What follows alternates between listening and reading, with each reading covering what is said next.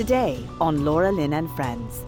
And Pfizer states in their submission that the evidence demonstrates that the probability of developing COVID 19 increases over time post dose two. That means once you're injected, your likelihood of developing COVID 19 increases versus if you remain uninjected.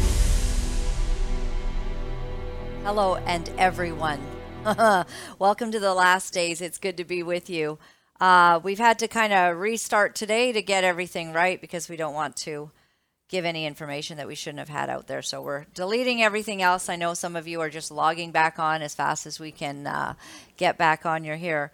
Um, so I will reread the verse that I found in my dad's Bible. He passed away just over a year ago, and I love reading. There's many verses on this one page that are um, underlined, but um, I'm choosing this one, Psalms 20, verse 7. Some trust in chariots and some in horses but we will remember the name of the Lord our God. They are brought down and fallen, but we are risen and stand upright. Save, Lord, let the King hear us when we call. And God does hear us when we call. And uh, I just uh, am just so grateful that we can put our hope and our trust in who God is at these uh, terrible hours. I want to bring on our guests right away today um, Allison Pejovic and um, Sheila Lewis. Uh, Sheila Lewis is uh, a, hopefully one of these days going to get a transplant in Alberta. Uh, but there's been some difficulties with it. So, Sheila, we have had you on the show before, and I'm wondering how you're doing and if you can give us a little bit of an update on what's going on for those that have not seen your previous interview. Um, well, it started um, way back in 2020. And then 2021, I was told I needed a vaccine in order to stay on the transplant list. I was on status two, excuse me, I was on status two on the donor list to receive, hopefully, a transplant. Um, then the doctors told me I had to get the vaccine. And there was a lot of thought process that went into this over the vaccine. It wasn't as simple as taking it or not taking it. So I decided to take it to court. Um, I got a lawyer and uh, we took it to court. We lost in the first court. Uh, in the first court case, um, they put a gag order on me where I can't speak about or the name of the organ I can't talk about uh, the name of the doctors or the location of the hospital. And so then we lost that case and we took it to the appeal, to the appeal board. Um, we appealed the decision, and the same thing happened there. Uh, they did not uh, and would not overturn the decision, so they said they could not and or didn't know if they could uh, rule on the medical a medical decision, I guess, A. Allison, and therefore we lost the appeal in the appeal court. So our next step is uh, the Supreme Court of Canada, and hopefully we make it there.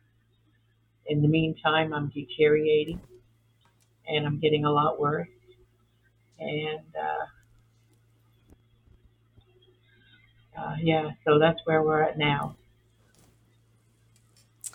Yeah, so that is uh, a very difficult thing. Um, Allison, I'll bring you in. Uh, you've been fighting for a long time. Um, is there any good news, or, or what can you tell us? Is there any hope here? Um, of course, we want to stand and believe that this fight is going to bring um, health and a good report for uh, Sheila, but what what are you reporting on today? Well, I mean, unfortunately, we've had uh, two very difficult, uh, devastating losses uh, in the Alberta courts. Um, so the next step legally is to file an application for what's called leave to appeal to the Supreme Court of Canada, where we make our case that this case is um, important on a national scale and ask the Supreme Court to hear it.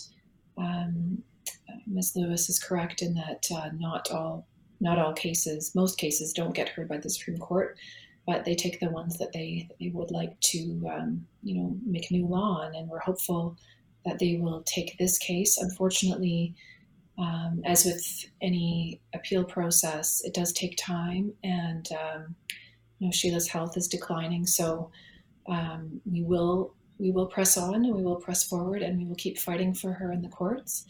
Uh, you know, we are hopeful that we get expedited appeal. I'm not sure um, how fast it could be done, but we will try our best if we get what's called leave to appeal if they want to hear the case.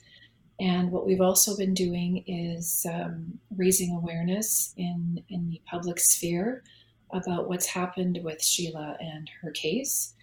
And the more people that hear about what has happened to her, um, the more outrage there has been, certainly in Alberta. And uh, it looks like um, Premier Danielle Smith has publicly made a statement that she's seeking a second opinion on, on Sheila's particular case. So, uh, don't know anything else other than that, but it certainly is the first step um, in potentially uh, getting something going here in Sheila's favor. So, we are uh, very hopeful and grateful that the premier is interested in Sheila's case. And uh, certainly, this you know would have implications for others who are waiting for transplants.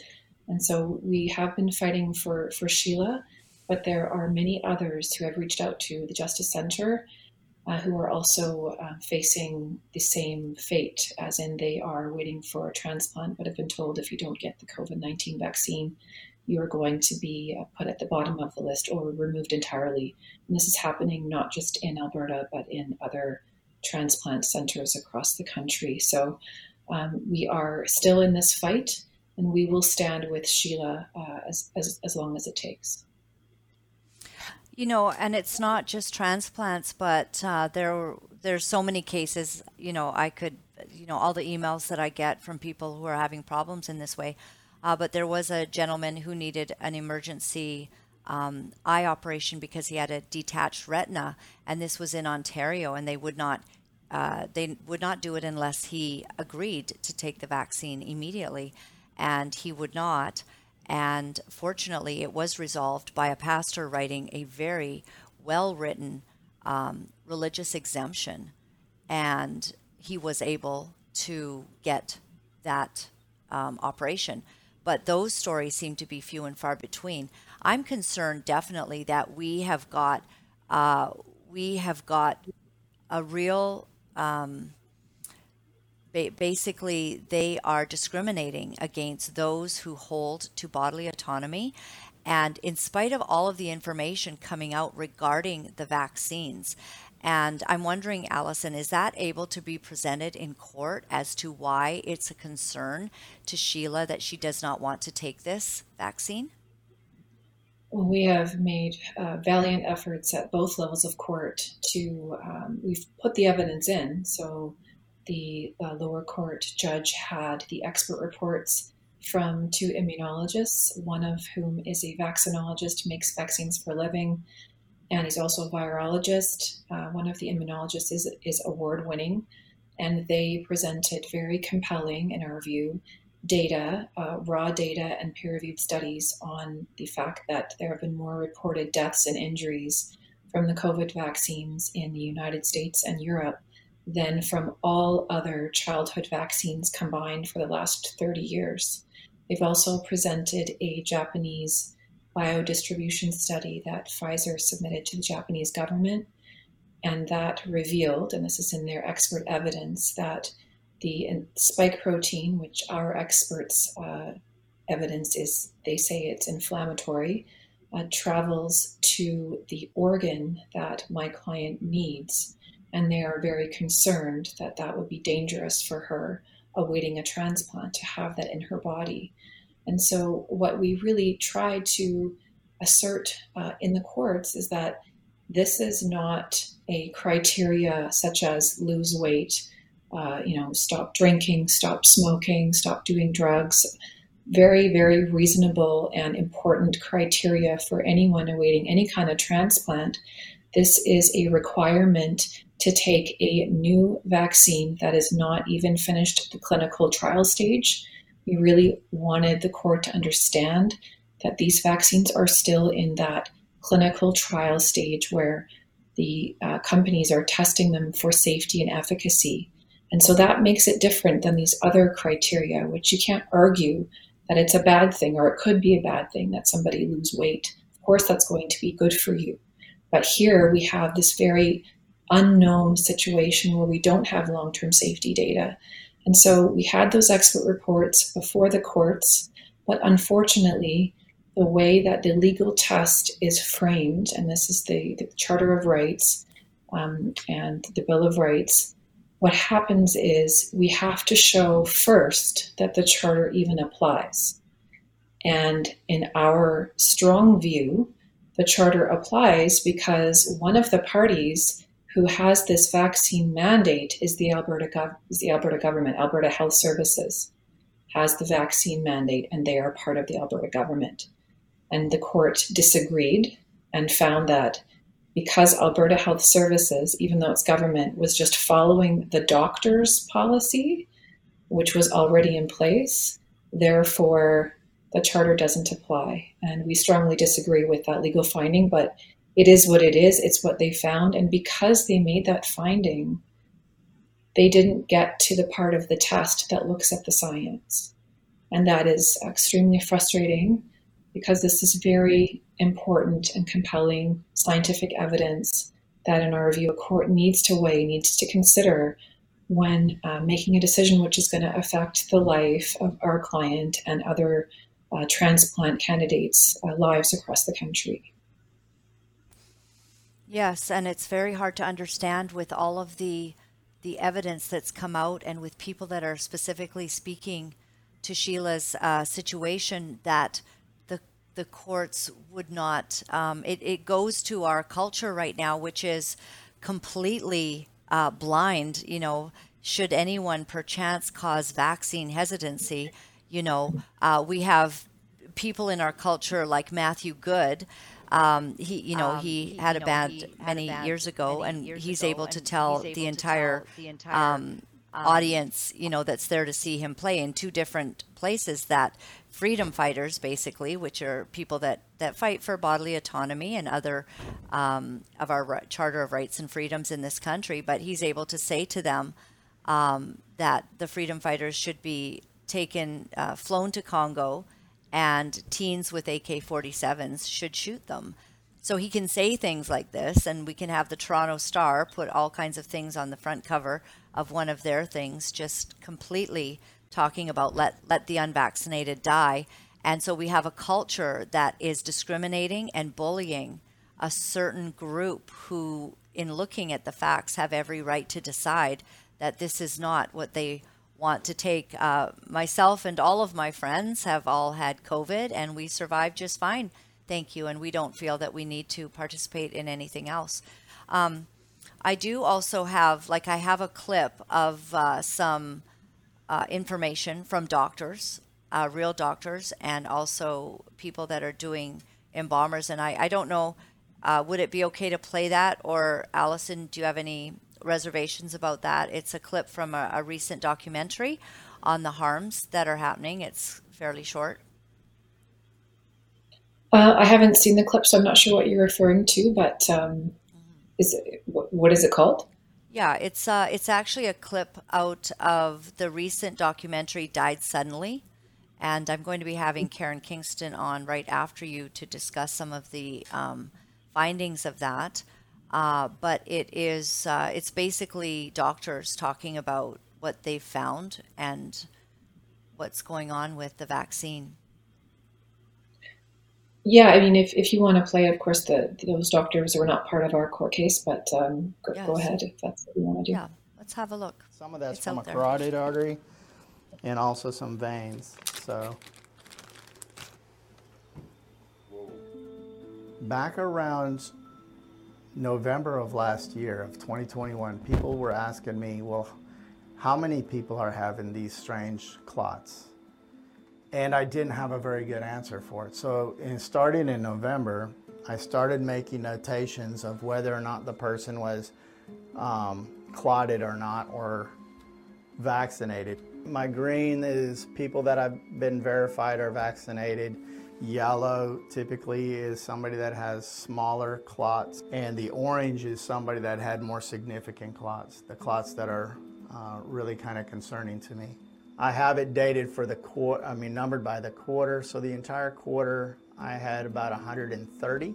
Yeah, only thir- almost 14% had no significant clotting. Um, a lot of the substances that I'm seeing are stuff that looks pretty much, it's this white fibrous stuff. Now, instead of calling them blood clots, I try to refer to them as white fibrous clots or white fibrous structures. How come all of a sudden these things are happening in so many people? When I first started seeing these strange uh, clots, uh, in the beginning I thought, you know, this is kind of weird, it's kind of crazy, I, I don't understand. As I started gathering more and more photographs, I'm able to share it amongst other people that I work with. I talk to other embalmers that have 30, 40, even 50 years of experience. My end was about three months ago. Been struggling to embalm people for around about 18 months. My embalmer was complaining that he was getting having trouble getting fluid through people. And the way they do that is they cut into the um, carotid artery and they pump it around the body via a pump. He was struggling to get it through, and we kind of thought, well, maybe the pump wanted servicing, and had a look at it. It doesn't. Pulled this out, uh, and he kind of grabbed the end with the tweezers, and this comes out in one piece, one elastic piece. It, it looks like um, calamari.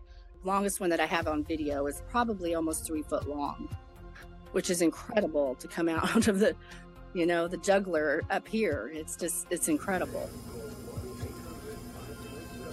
That is not normal.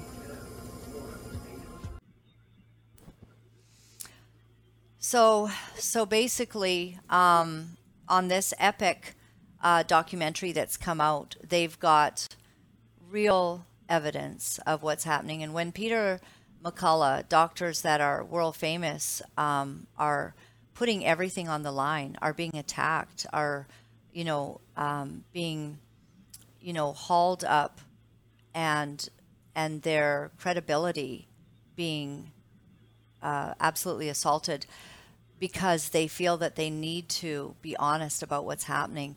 It just is shocking that the courts are trying to enforce that anyone who needs any medical procedure in our country should have to take one of these shots. I, I thought it was my body, my choice.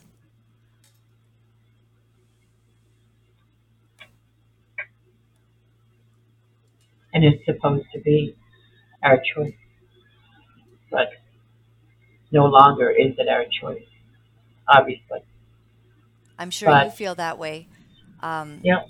Sheila. That it you're you're being given the most difficult uh, choice I, I've really ever seen. Um, somebody having to decide whether they get a life-saving medical treatment or take a shot that is having some very bad effects in our society.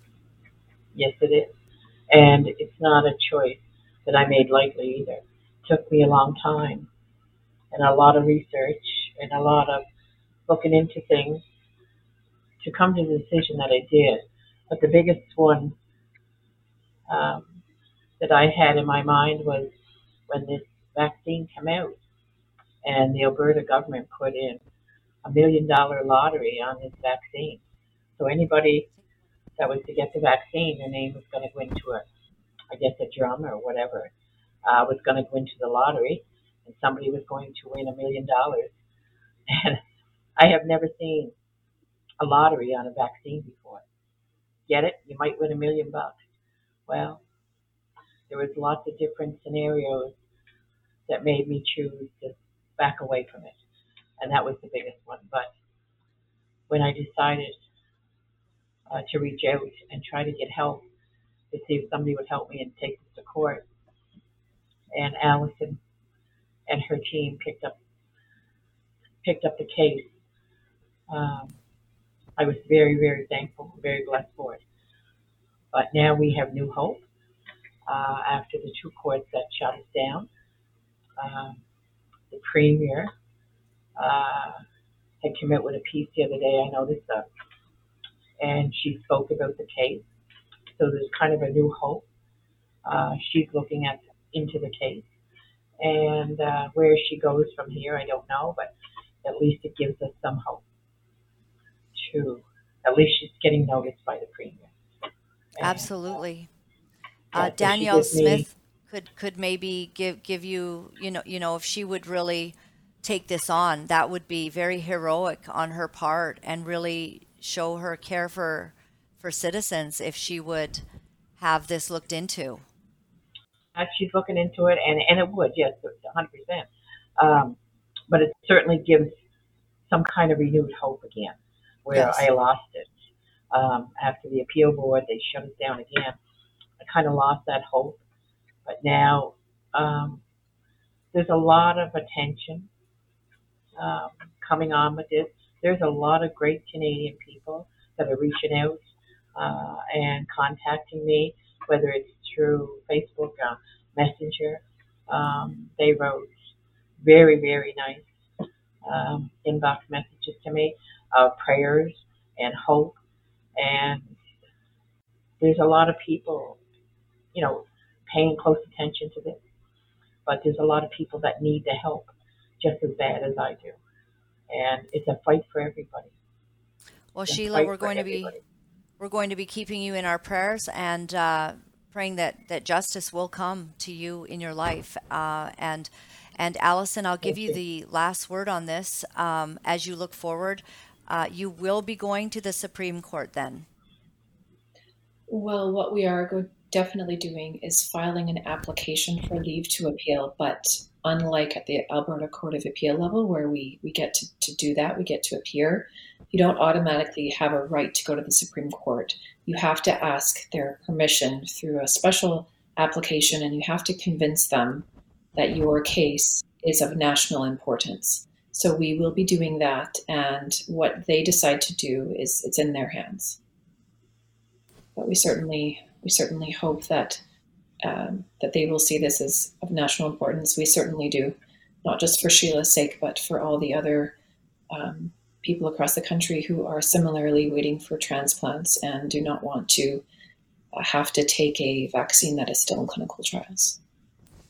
Well, it's an absolutely shocking time in history to be facing this, and um, the whole issue of blood transfusions as well is beginning to be seen, where people would like to have clean, um, unvaccinated blood as well, and this is also something that needs to probably be taken to the Supreme Court at some point. Thank you both of you for coming on, and we will be watching very carefully, and perhaps we can have. Um, another update once you know what happens with your your case moving forward. Thank you, Allison. Thank you, Sheila. You're welcome. Thank you so thank much you for for having having me me. on. You're welcome. All right. Well, I'd like to invite now Karen Kingston to the show. Uh, many of you know her. She's a household name around here, and uh, she's been on the Stew Peters show uh, numerous times and is basically standing up, uh, speaking out as loudly as she can on some of the same issues that we cover here every single day. So, Karen, thank you for waiting in the background and thanks for uh, being with us here today. You've got some sort of uh, things that you're dealing with that are very critical right now. Uh, yeah, thank you, thank you for having me on. Yeah, I've uh, well, I recently launched my, my my Substack, so I think people may have heard of me. I've done some interviews over the last year and a half or so, and um, you know, a lot of things have been challenged. But once you see in writing for your own eyes uh, the Pfizer's documents and our federal government's documents uh, and links to them directly, uh, to verify it. You know, the documentation uh, typically ends in, you know, NIH.gov, FDA.gov, you know, or, you know, Pfizer.com. It, it's hard to refute the evidence that these were designed to cause um, mild to moderate uh, disease, injury, disabilities, uh, and death. Um, so, so that's um, so now that this has now that I've been able to put the evidence forward in a way that people are able to see it with their own eyes, um, it's it's caused uh, quite a stir, I would say, um, with a lot of alternative hypotheses as to um, what's causing you know disease, disabilities, and death from the injections. Some of it is oh they didn't know the spike protein was going to be bad. It was an accident. Maybe the vials were contaminated. Um, but no, this this was um, absolutely well established. They knew they um, Pfizer, the FDA, NIH, CDC, um, all were very well aware of the intended consequences to um, injure, disable, and um, murder uh, adults and ch- children with these injections. So what, Karen? It, it's just so shocking. I mean, to think that that somebody would do this to humanity intentionally. Mm-hmm. And I think that's where uh, we get called names, and, and those that do not wish to, you know, believe any of this and will not even take the time to look at some of the data and the evidence out there. Uh, this is their fight. Is this just couldn't be? But mm-hmm. but you're saying that it is clear that they knew that there were harms and they didn't care enough to stop at all it's it's it's clearly evident. Um, and, and, what what has happened is that the whether it's the FDA or Pfizer, um, you know, those in the know, what, what they did was they they looked at um, clinical outcomes, which were clearly debilitating disease, disabilities, and death. Um, they looked at bioweapon technology, and they called them something different to the global population and Americans. So, you know, on October 22nd of 2020, the FDA met with industry um, and the Center for Biologics Evaluations Research, which is part of the FDA, and the NIH. And, you know, these documents was part of what, you know, HHS had as well here in the United States. And they met and they listed out on October 22nd, 2020, all of the consequences, the clinical consequences of the mRNA injections. And, and that list included Guillain-Barre syndrome. It included um, myelitis, which is inflammation of the spinal cord, encephalitis, which is inflammation of the brain, heart attack, pericarditis, myocarditis, Kawasaki syndrome, uh, systemic inflammatory syndrome, autoimmune disease. Uh, it included death as one of one of the serious adverse events. Um, it included stroke, it included seizures, other neurological dysfunction. So typically, you know, if the FDA met, you know, before a phase three trial or during, and they, you know, the, the industry, the manufacturer gave them a heads up on the reactogenicity side effects, that would normally be fever, headache, aches, and pains. Well, no, these were serious autoimmune disease, disabilities, and death. And they decided to call it, you know, uh, reactogenicity, like mild adverse events. And, and, and so they knew, right? And then, and then so, so what happened is in that study, I think people can read this on, on that the Substack, right? On the November 20th submission from Pfizer to the FDA, you know, they stated 409 people came down with severe COVID in the injection group within one week of getting the first or second dose so that included being hospitalized from um, respiratory failure, heart failure, kidney failure, neurological and neurological dysfunction. And Pfizer said, well, you know, we're not. It probably was. It was probably an adverse event from the vaccine, or it could have, you know, but we don't know. Um, so we're just not going to count it. Uh, and and in that same submission, there were 100 children, ages 12 to 15 years of age, who had reactogenicity uh, reactions so that's what I just talked about. That's heart inflammation, heart attacks, neurological disorders, epilepsy. By the way, in the in the study for six months to four year old children, uh, there was at least a dozen children who had um, uh, chronic epileptic fits more than six to twelve times a day, a permanent damage to their neurological function. So they knew this was happening. But anyway, in that November twentieth submission, Pfizer called it reactogenicity, saying it wasn't favorable and so Pfizer said, don't disclose this to the people. You know, and so, you know, if you just skimmed over it, you would think, okay, well, too many kids got a fever and muscle ache, so they said, don't disclose it. No, too many kids ended up in the hospital or maybe even died, and they covered it up. So that's criminal that they even move forward with the investigation. Um, so it's it's all it's all criminal. There, there's no there's no gray area. And you know, and if you look at the November 20th submission, it's very different than you know what you what the public's been given as far as like a package insert. It, it says in the November 20th submission under uh, pharm- pharmacology that they don't know how their mRNA injection protects against SARS-CoV-2. So they're saying we don't even we don't even know how it works. Like it's, we don't it's not going to produce antibodies. And I know it doesn't produce antibodies because the inventors say it doesn't. But then when you look into the manufacturing section of that um, submission, they clearly describe their mRNA technology as a technology that substitutes um, nucleosides or nucleotides, so codon substitution within the genome through um, uh, translation, uh, through reverse transcription and translation. That is the definition of a gene editing technology. You know, when you start doing um, nucleotide substitutions, that's genetic mutation that can cause permanent changes to the cell that causes permanent changes to the cell's genome and also uh, can have severe impacts on one's health. So they decided to take that out. So so my point is everything's been based on fraud laura right? So they fraud is it's it's another word for lying. It's another word for gaslighting right?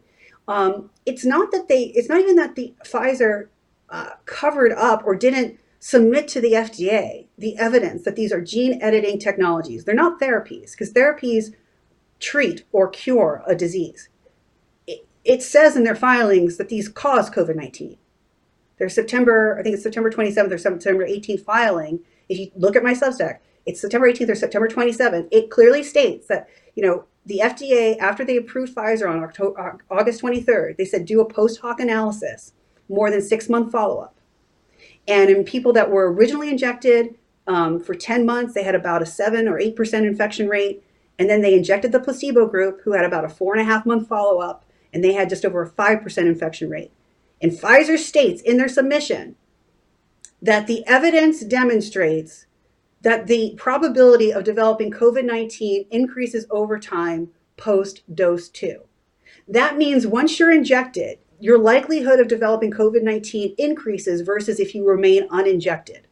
There's not a gray area in interpreting that because they literally compared the originally injected group to the group that had gone for uh, six months without being injected, the placebo group. They injected them.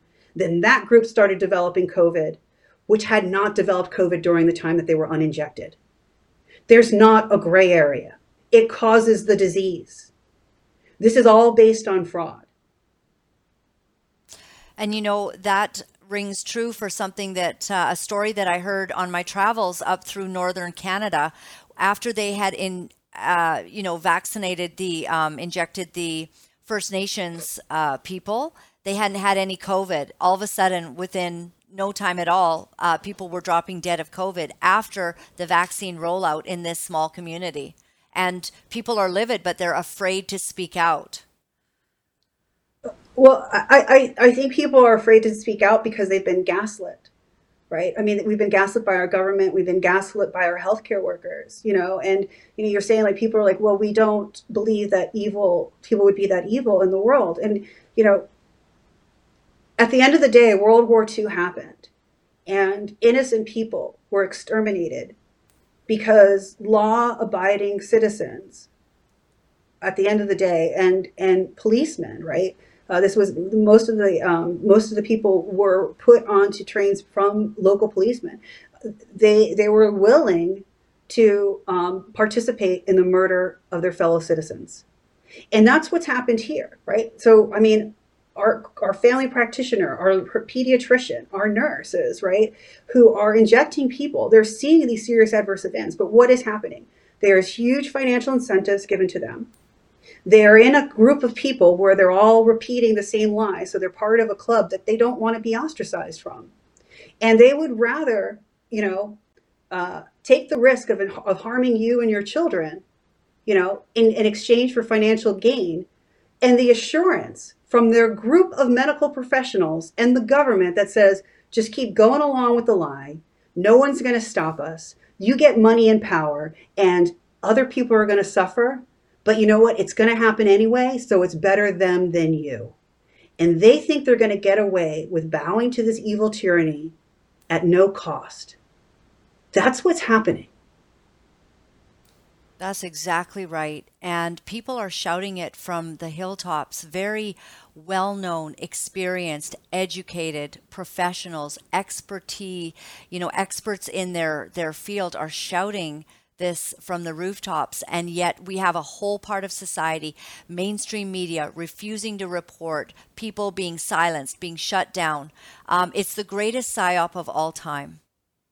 Yeah yeah, absolutely. I mean, and there there's an ex- expression in the legal system, which is the, the best lawyer wins in court, right? And so, I mean, I, I've you know I've been through a lot.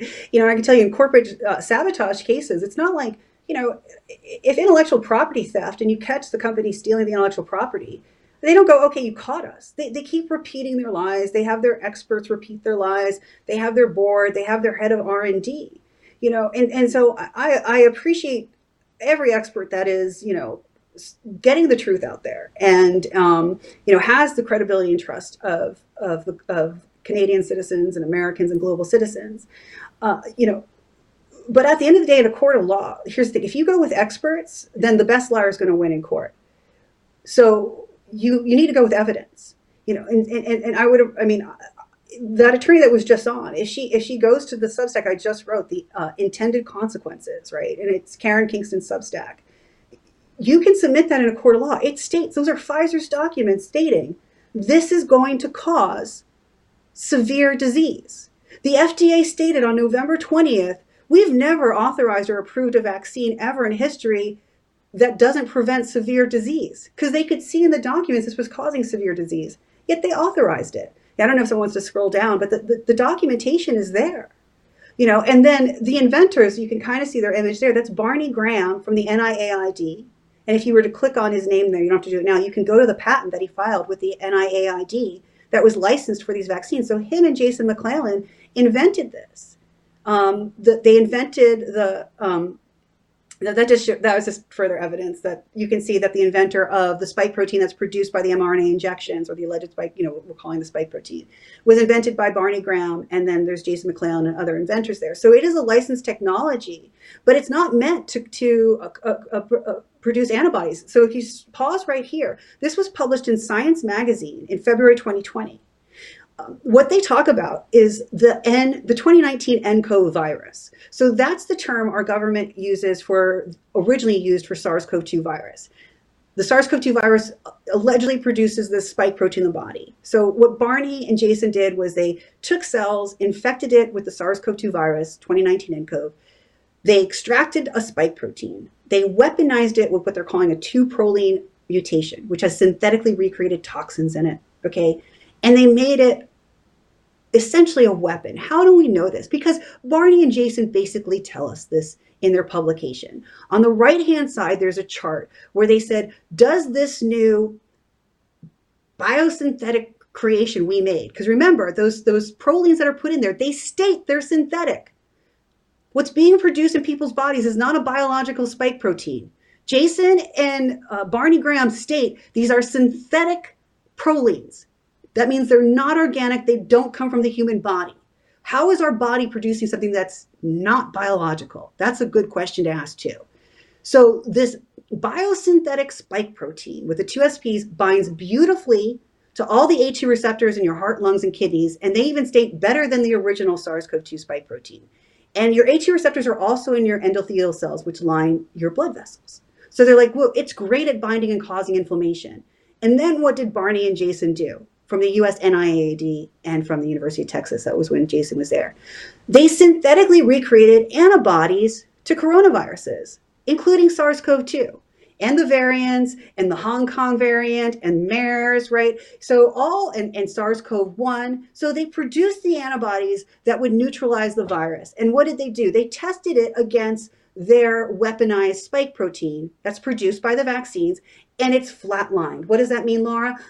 The, the antibodies that a human body produces to any coronavirus bounces off the spike protein like bullets to Superman. So if no biologically created antibody can bind and neutralize this weaponized spike protein, what exactly is it? It's a bioweapon. That's what it is. Absolutely. This is their documents. This and then the FDA says, yeah, it looks like this causes severe disease. We've never approved anything like this before. And I am very frustrated at any attorneys who defend this concept that the FDA can redefine what's called a vaccine right first of all they they can't they can they, they cannot you know they can't just make up new terms which is what they've been doing but even if they did the indication for comirnaty and you know i assume moderna but is to prevent coronavirus 19 covid-19 disease as a result of infection from sars-cov-2 virus so that's the indication well the Pfizer and FDA's conclusion from September of last year was if you get two shots, you're going to develop the disease. So it doesn't even meet their new made up standard that a vaccine is anything that prevents disease when their conclusion is it causes disease. So I understand that there is a lot of chaos, if you will. There's a lot of questioning of people's credibility. Um, the um, there's a lot of shocking evidence that's coming out, you know, that is truly seems unbelievable, like in Died Suddenly.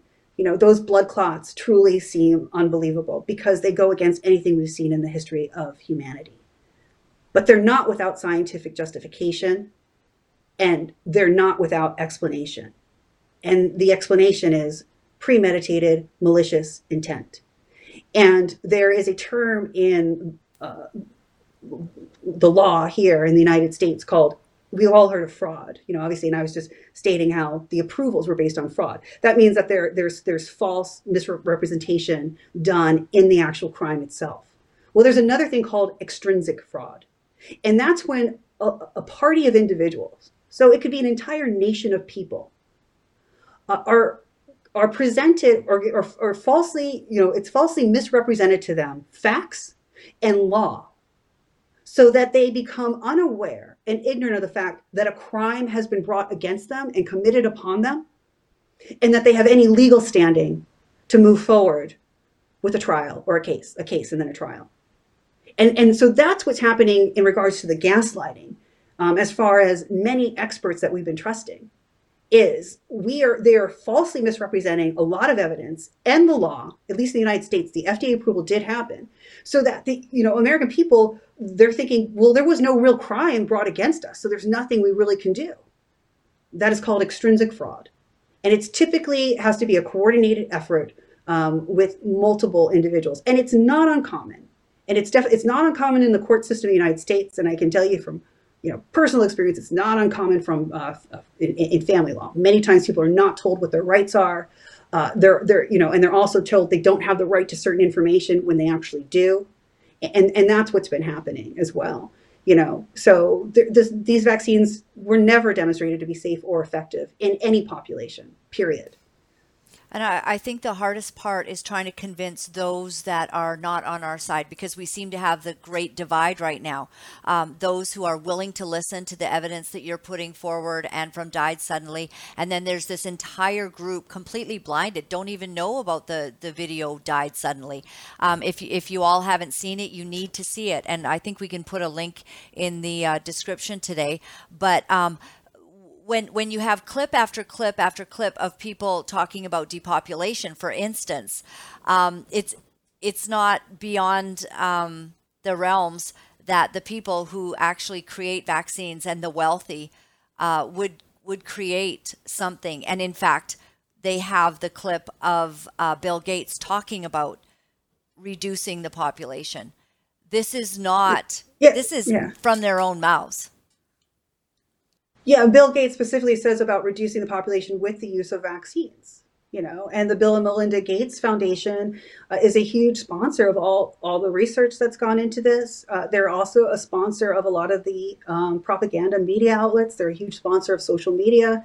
You, you know, the partners with Facebook, um, which is now Metabiota, which I think owns pretty much every social media platform. So yeah, it's not that it's um, it, it's just it's just a very it's very difficult for people to acknowledge that evil exists in, in, in, the world. And I mean, and something like um, you know Jordan Jordan Peterson, you know, um, who I've I, I, followed a lot actually during the lockdowns. He was a student of his when he gave his lectures at University of Toronto. But you know, he says, paraphrasing Carl Jung, um, you know, if you don't acknowledge that evil's in the world, you're going to be annihilated to the exact level of your naivete. And I mean, that's to an extent that's that's true. You know, and, and, and keep in mind, I think people who have, who know of Jordan Peterson, you know, he was persecuted because he refused to allow uh, to go along with people wanting to create new gender uh, identification terms, right? And he was like, do whatever you want in your private life, but if you're going to to you know make it a law that I, I use terminology that's you know false. I mean, it's just not true. These are new.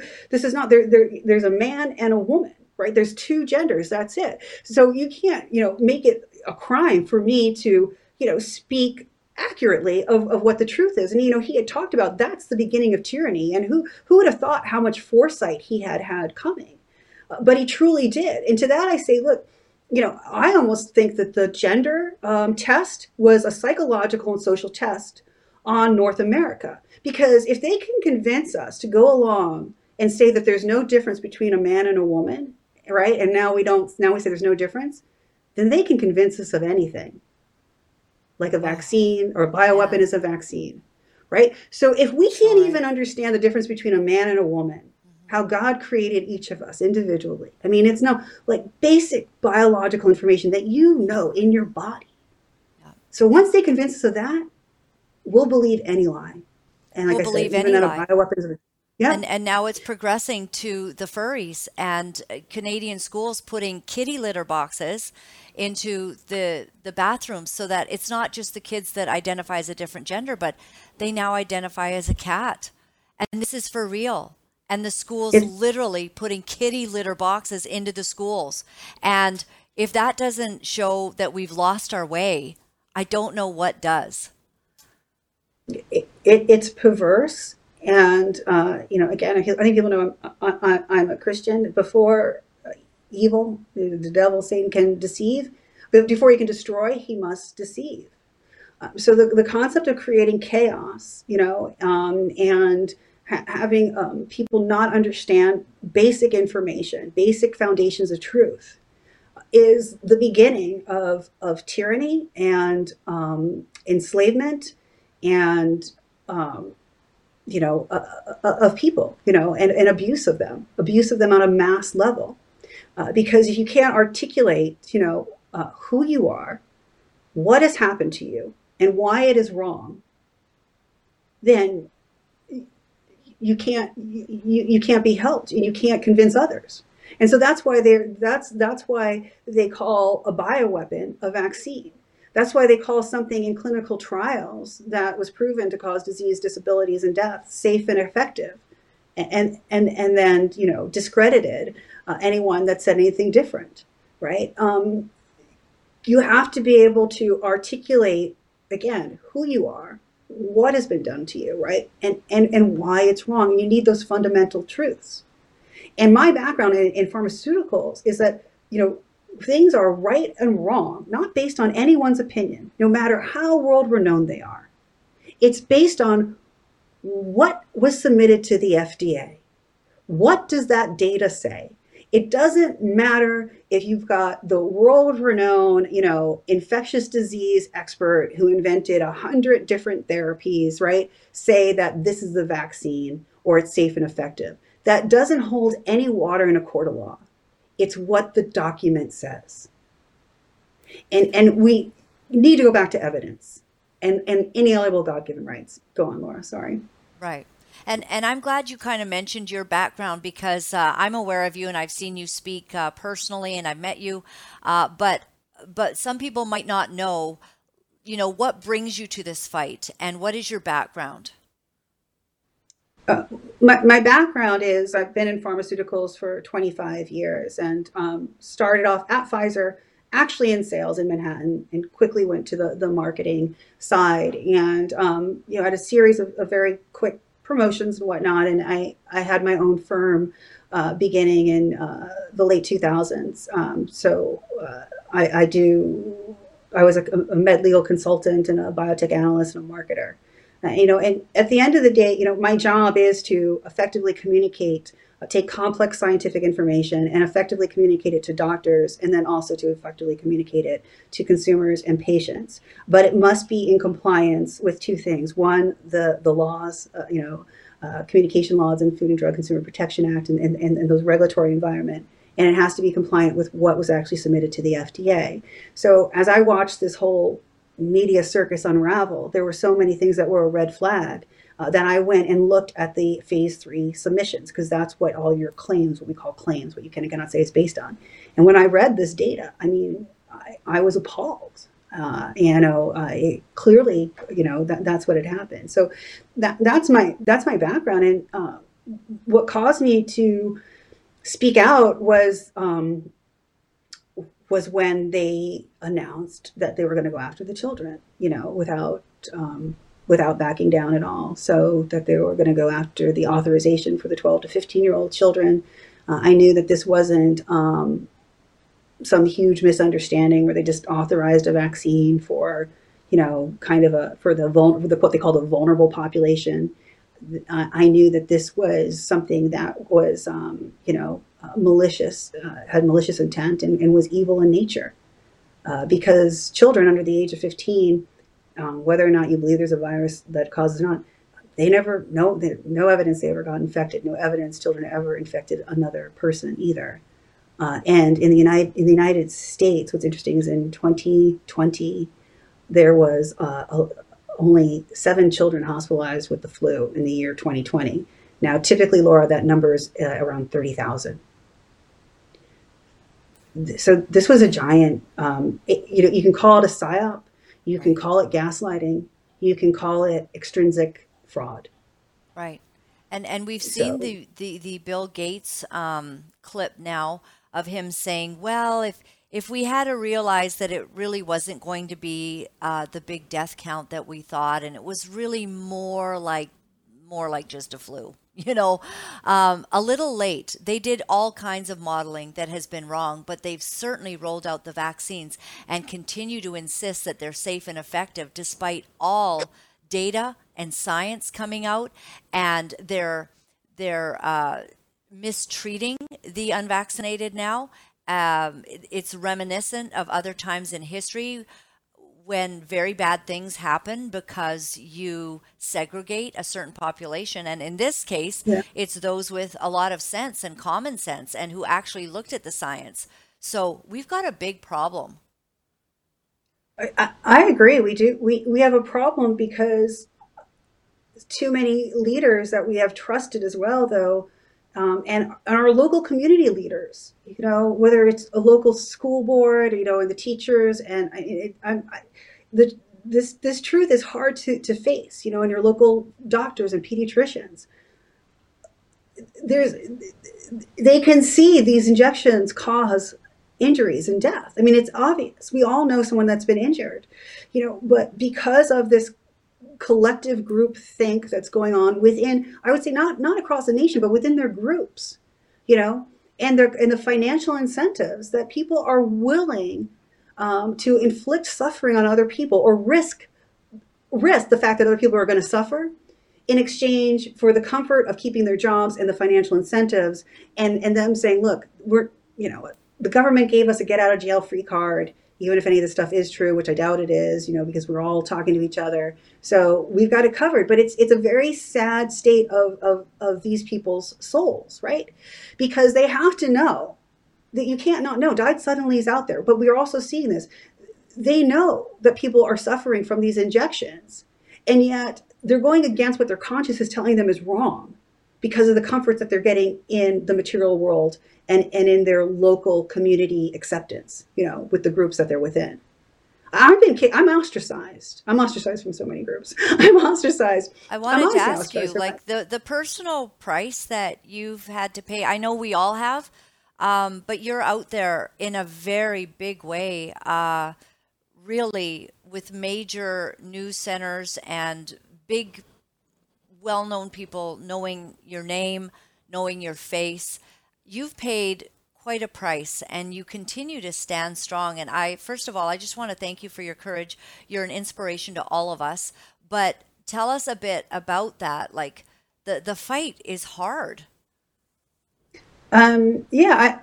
I, so my my heart. This is the other thing. I do believe a lot of people also are not aware what's happening. As you go through these documents, you can see a lot of the technologies that are in the injections are actually made by a company called Thermo Fisher Scientific, which is the world's largest biotech company. And, and these these technologies that are in the injections and toxins is what they are. Um, they're not they're not supposed to be in there. They're not for human use. So I think people don't recognize what's happening. And I say that because I went into the pharma biotech industry because I do I actually love I do love humanity. I do want to serve humanity. I've volunteered at AIDS clinics, um, you know, throughout high school and college, and it was very hard for me, you know, um, to see these people suffer and just wanting a hug, you know, because people were afraid of their lesions and things like that. So I, th- that's why I went into the industry. And so then when I recognized what these injections were doing and what they were going to do to the children, I realized that many parents were going to think that they were doing the right thing and not realize that they were, in essence, sacrificing their children to something that, like, truly evil. And their children would be injured or worse. They'd have to suffer the loss of their child, thinking they were doing the right thing for them. And I, my heart mourned for every parent. I literally didn't know a woman could cry as hard as I did. And and and I then did a lot of research and put together a very well written email with the documents from the FDA, with the patents, and I blasted it out to every media outlet I could think of and some influencers. And um, one of my friends, and I sent it to some friends in industry, and that was probably the last time I talked to them. They called me afterwards. and They said, "Cut it out." They're like, "No one's going to hire you again, and you're going to get yourself killed." Th- that's what they told me. I mean, they, they they're like, "You cannot speak out about this because the industry had been so infiltrated with um, being quiet about talking about ivermectin." And I'm talking about the entire industry. I'm not talking about just internal medicine or infectious disease. I'm talking about dermatology, cardiology, eye care, for goodness sake. They infiltrated the whole system and said anyone who talks about ivermectin or hydroxychloroquine, they're gone. And anyone who talks of anything negative about these injections. So what I had to do, Laura, is after I got those phone calls, I mean, I admit I was afraid for like two hours. And then I was like, I mourned. I just mourned everything I was afraid to lose. I just, that's it. I just said, whatever I'm afraid to lose, God, I give it to you.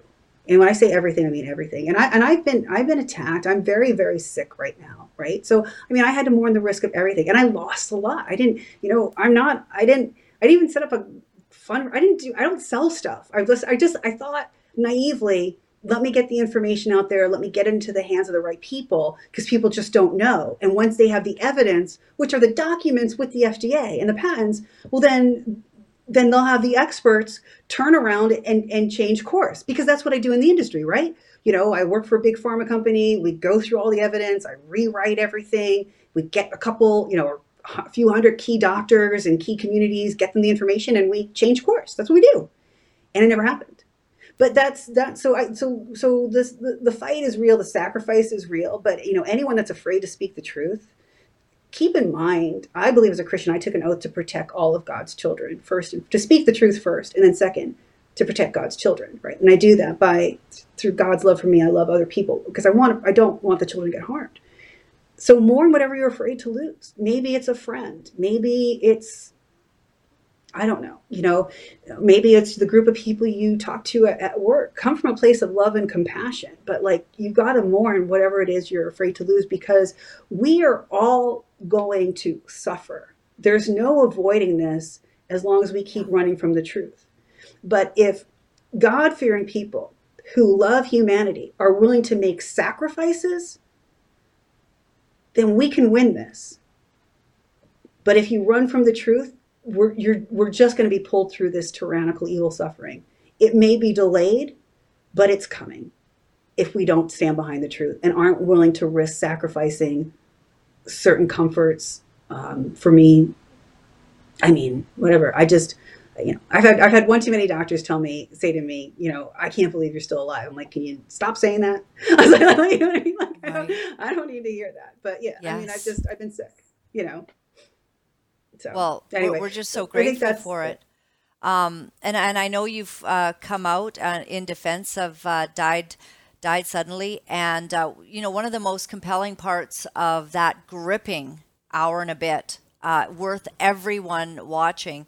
Um, you know, besides the blood clots and the morticians worldwide talking about what's happening, but Steve Kirsch basically saying, I will give $2 million or name your price. What is your price for you to come out and just have an open debate broadcasted uh, about these vaccines and no one will do it?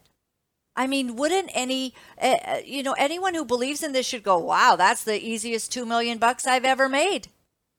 But nothing. Yeah, it's, uh, it, it, it's interesting that no one took them up on that challenge because there is actually um, both in um, continuing medical education forums as well as um, just uh, non peer reviewed meetings, a thing that we call clinical crossfire. So it, it's not abnormal for experts within a specialized uh, area to debate one another. So it's very strange that no one, um, you know, picked, uh, you know, took took Steve Kirsch up on that offer to do the debate. It really, um, it, it, it is really very very strange. Yeah. So this is the Substack. So one of the key criticisms is is is the blood clots and is that that um, the the film correlates the the manifestation manifestation of these uh, blood clots to the mRNA COVID nineteen injections, right? As well as the fact that people are dying suddenly. And the criticism is like, well, uh, there's no ev- there's no scientific evidence that these are are related, um, and uh, I uh, that's not true. There's absolutely scientific evidence that they're they're related.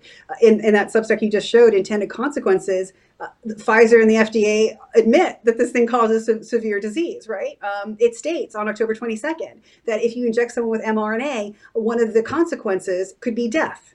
So there is correlation there. And then as far as what's causing these synthetic clots, uh, it's actually in their patents. If you go to Moderna's website, on their website, they've got the patent for the mRNA um, pegylated lipids. They're called lipid nanoparticles.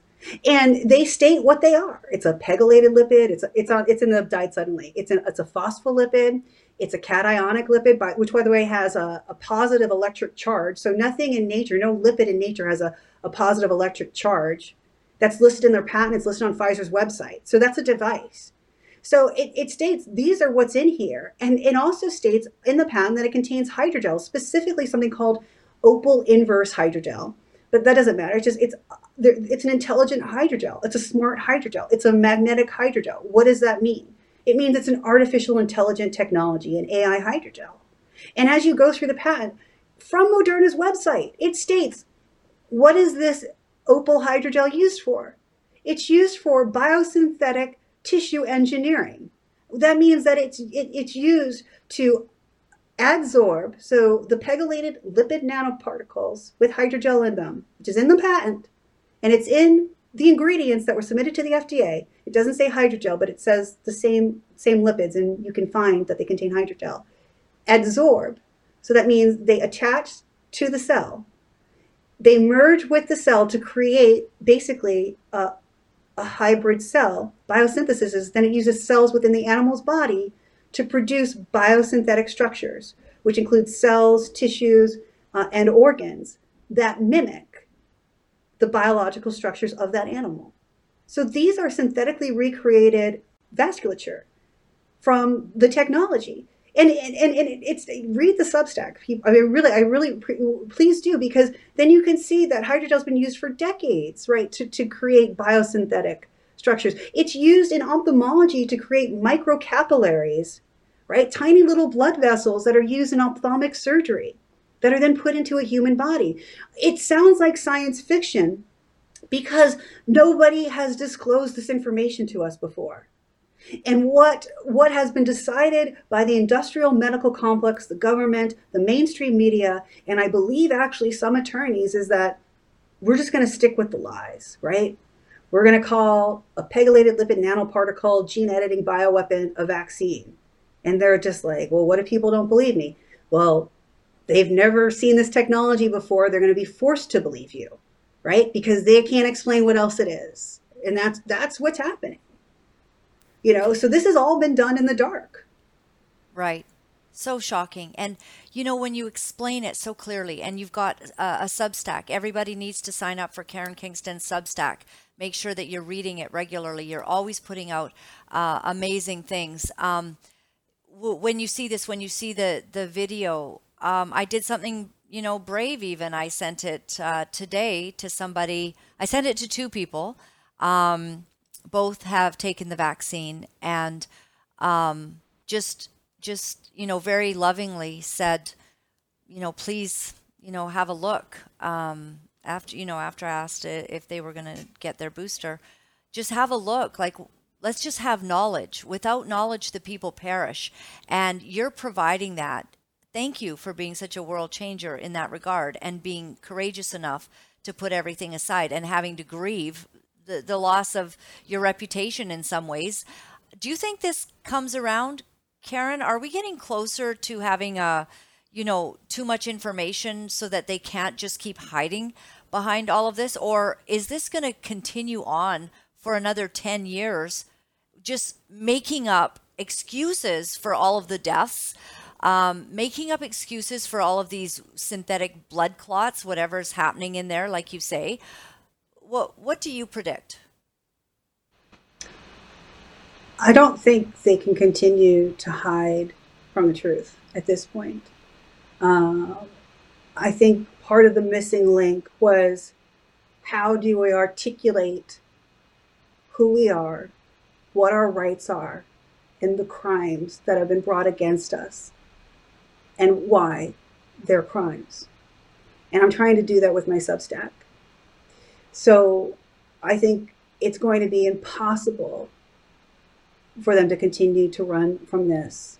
As long as people are willing to look at evidence and can look inside themselves and articulate who they are, what their unalienable God given rights are, and understand that a massive crime has been committed against them and our children. And, and, and, and if they can articulate it, the, the, you know, the darkness has to flee in the light. But we have been unable to articulate it. And we've had people making excuses for our offenders. And it needs to stop. And whether they've done it ignorantly and negligently or intentional, doesn't matter. It needs to stop and be reversed. And rec- shouldn't be reversed and be um, corrected. Uh, these were not safe or effective for anyone. Please read intended consequences. There's no evidence that these were safe and effective for any population.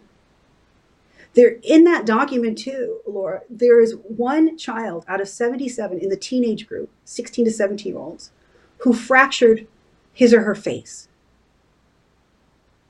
And Pfizer said it wasn't from our vaccine. We know people collapse and faint and fracture their skulls, you know, and, and you know their their um, cranial facial structures. It's in their documents.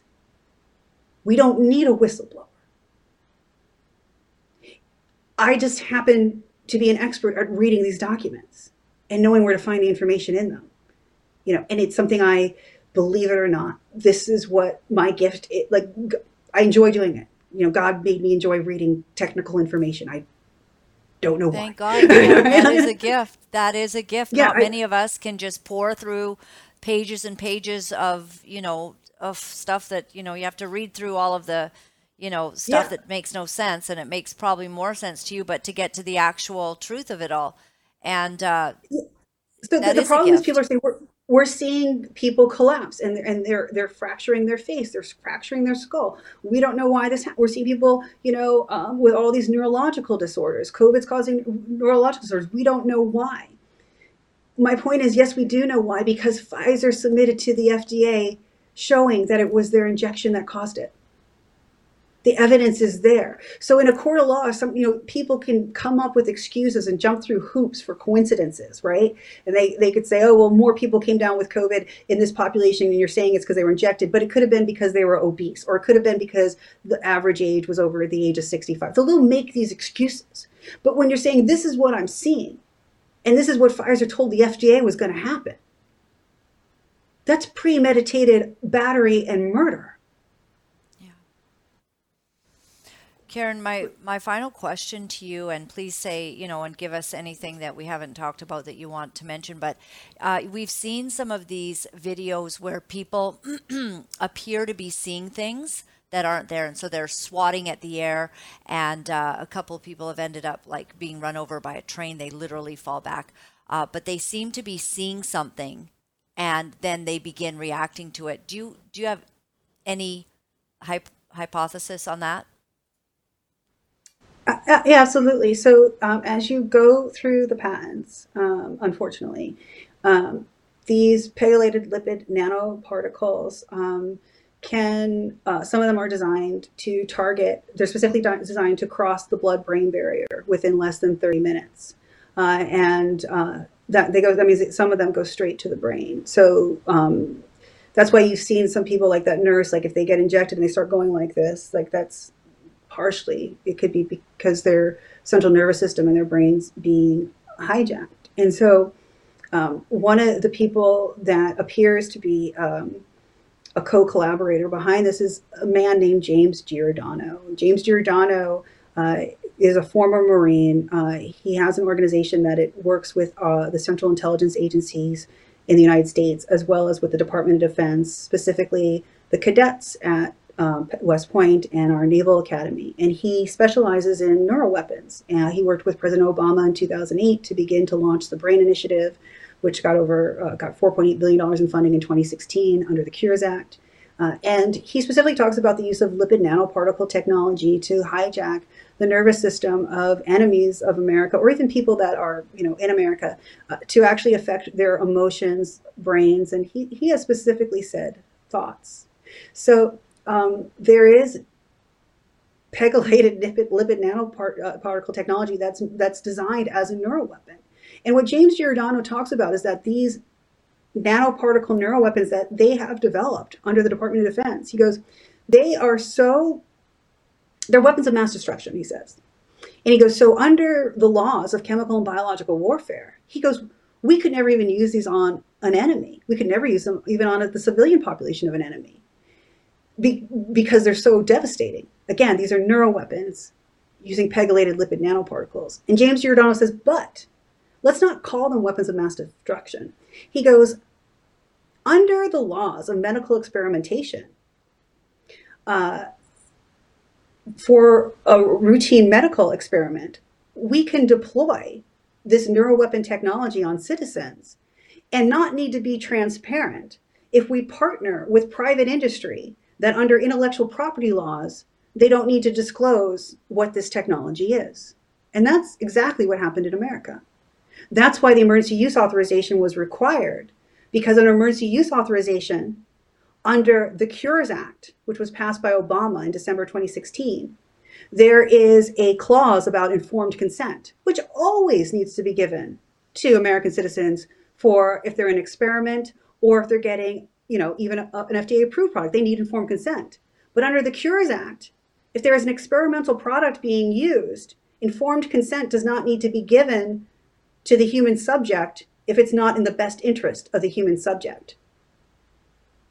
Laura, that doesn't mean they've decided it's safe and effective or it's good for you. It just right. means they decided it's not in your interest to know. It's in alliance with the 2006 FDA guidance for animal studies, where you need to euthanize an animal once they realize that they're subject of uh, of an experiment, and that actually happens, where animals think they're getting a little treat all the time, and they're all happy, and then when they start realizing that they they're going to be injured, there's a point where you euthanize them. And in that statement in the Obama Cures Act is more in alignment with animal ethics guidance than it is with anything to do with providing a human being, a person or a child, you know, with um, a clinical product that's meant to benefit them. And the other thing is in the United States in 2006, they passed, or 2003, they passed the PREA Act.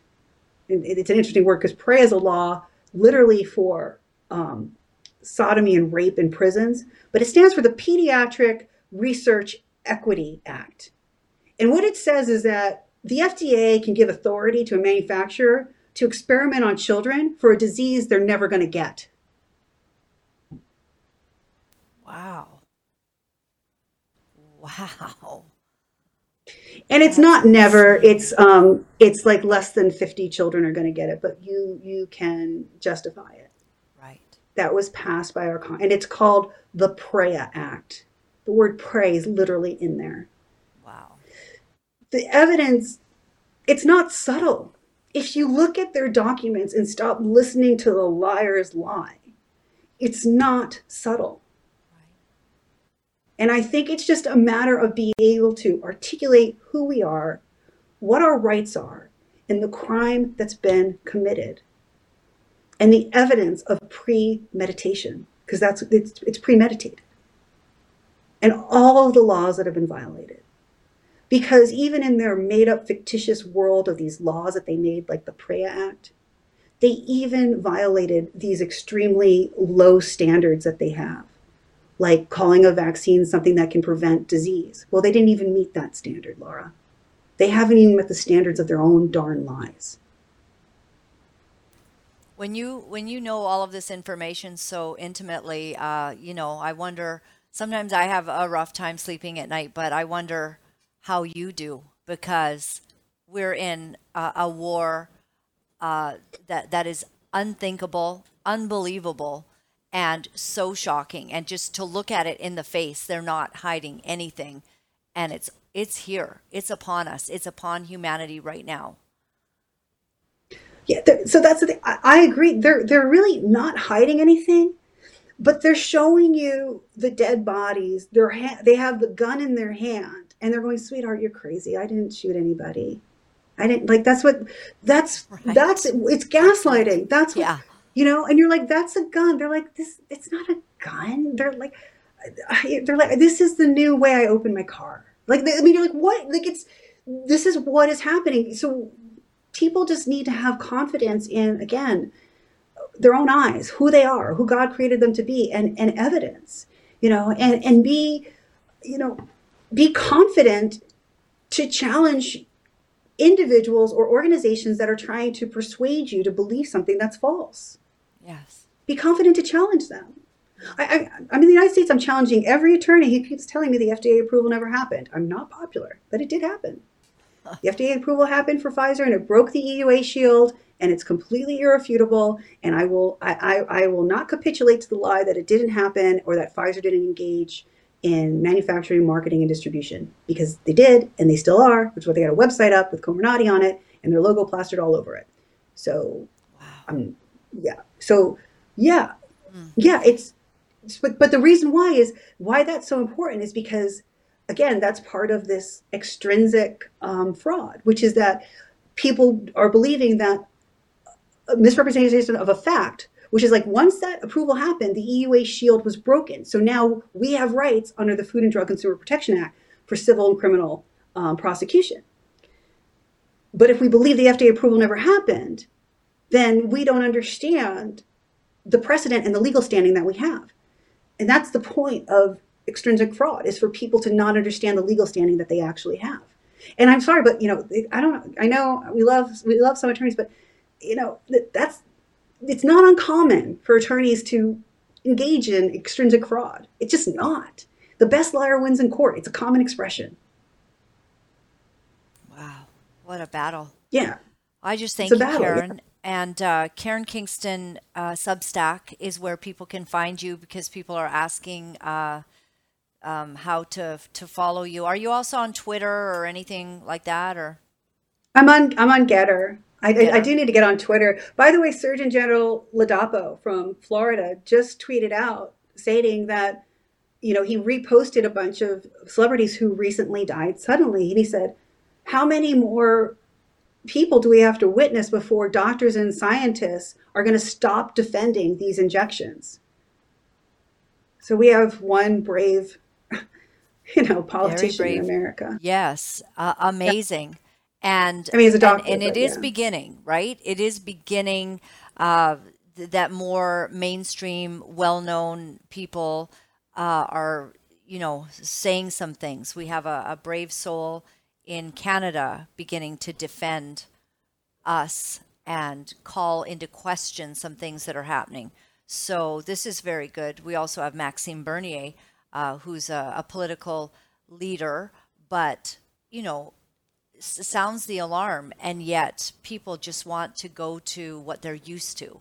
So we have a crisis of humanity, and we all have to look deep within ourselves and, and figure out and, and hear what God is saying. And I, I do appreciate that about you, that you're open with your faith. And I think that uh, your destiny has been compelled and your calling brought on by God for this time and this hour.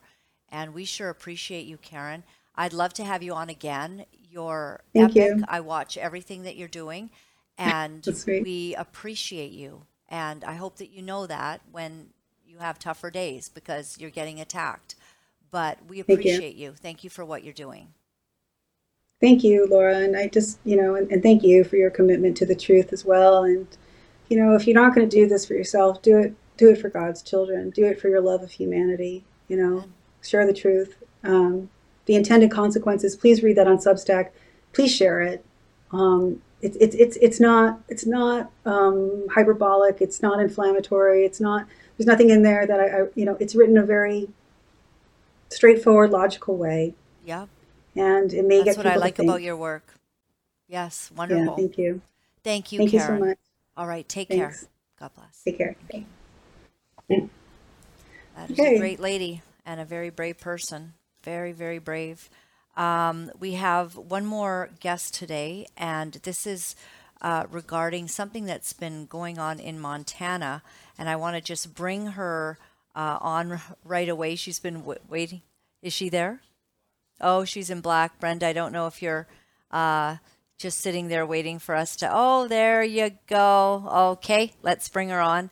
Uh, Brenda, thank you so much. You're basically. Um, you're sort of outing a story. Uh, you're a, a brave warrior in Montana. Tell us a little bit about yourself. You, uh, it's uh, is, am I saying the name right? Roscoe's. Yep, you have it right. You have it Okay, correct. good, good, Brenda. And um, you're you're sort of a brave keyboard warrior, outing important stories of the day, and one has kind of fallen right into your lap, and you wanted to bring it uh, to the world because something very disturbing, basically, has happened with a group of freedom warriors that have been walking across the country, Christians. Uh, and maybe you could give us a bit of backstory and tell us what's happened.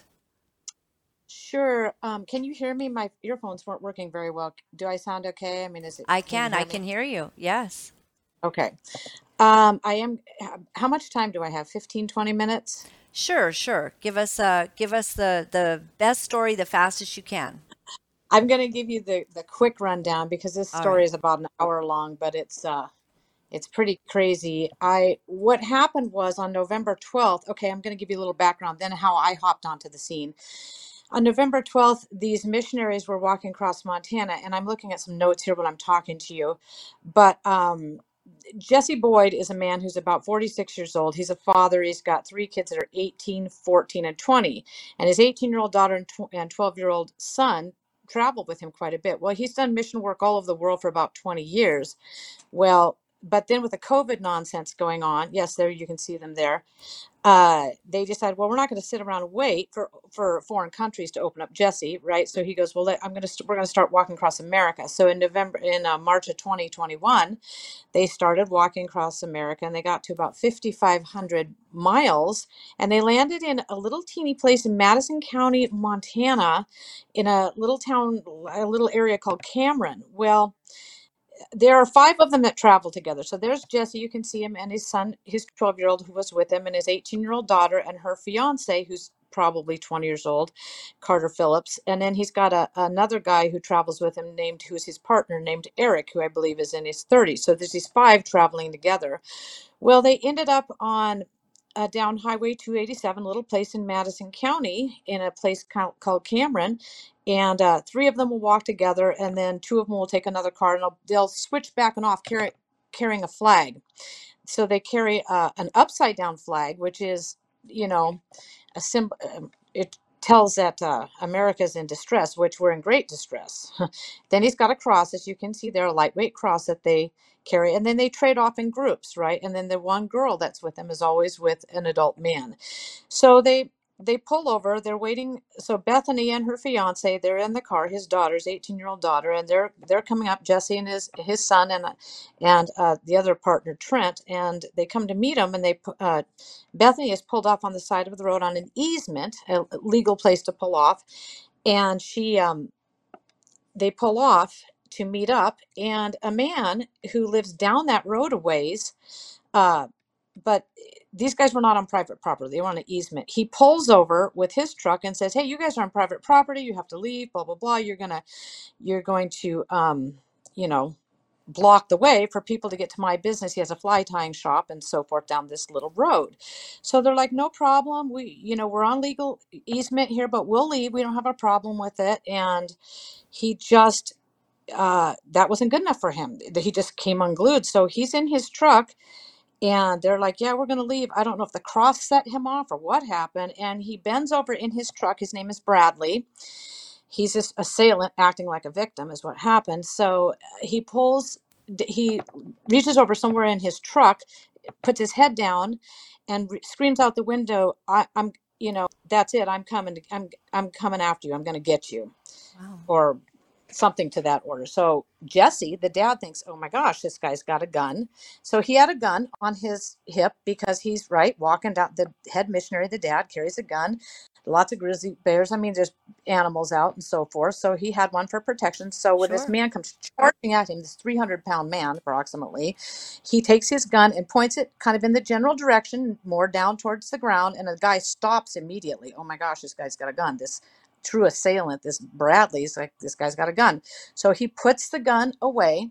The missionary does, Jesse Boyd, and he goes, I don't want any trouble here. He hands the gun off in the holster to uh, one of his partners, like, I'm not here for trouble, right? And um, the guy just came unglued. You can't have a gun here in Montana and doing all this stuff. Well, he most certainly can in any kind of self defense because the law says you can. So pretty soon, you know, Jesse goes to the back of his rig to get some stuff put away, and this man pins him. This big 300 pound man, this Bradley, pins him against the back of, of his truck, of Jesse Boyd's truck. And I mean, Jesse's like, uh, the guy's literally spitting in his face, just screaming profanities, the Lord's name in vain, just lit. You can't be here. But he's like, really, we don't mind leaving. And uh, so Jesse pushed him to get him off of him. Well, then Bradley struck him in the face, uh, broke his sunglasses, and then it ensued, right? So what happened was Jesse Boyd's down on the ground. This man is is much bigger than him. He's on top of him. He's kicking him to get him off. His daughter comes to his aid with her fiance Carter, Bethany, her like probably 18 and 20, somewhere in there, trying to pull him off. Get off my dad. She says, Get off my dad. So they're pulling him off, and this whole altercation is happening. In the meantime, Bradley, of course, gets hit in the face from Jesse's feet, kicking, Get this guy off of me. So he's got, I think, a bloody nose or something, nothing real severe. And he's like, I'm calling the sheriff and I'm friends with the sheriff. It's like, oh boy, here we go. And uh, he goes, Cowboys are coming. So pretty soon, these two other guys show up, threaten to kill these missionaries. You can see in the picture there, it's, it's Jesse's the tall one, then his son, uh, who has his arm around his daughter on the far right. The other two stayed home, the mom and the 14 year old daughter. So they're out there in this weird altercation where this guy will not back off, will not back off. Um, so Bethany had um, her little brother, Josiah, the 12 year old, she got him in the car to safety. He was smart enough to take a picture of the guy's, of Bradley's license plate. And it proves in that picture, which will come out in court, I'm sure, that there was, that he could, e- anybody could easily get around on the easement. It was a wide space in the road. Nobody was blocking anybody from anything. There was no illegal activity happening. Uh, Brad had like a hot spot, so he's calling sheriffs. He's calling his friends. The friends are coming, threatening to kill these guys.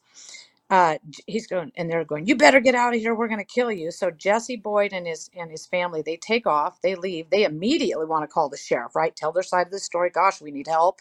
So they call nine one one. They and it's all recorded on nine one one. This whole story, what's happening, so forth. Right? Well, what ends up happening is that when the sheriff gets there, they have guns and tasers on these people, on the missionaries.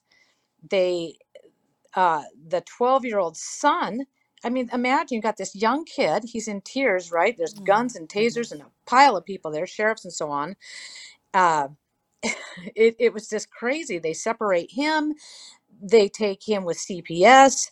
Um, they take uh, one of the missionaries, Eric Trent, ended up going, I think, to Jefferson County to a jail.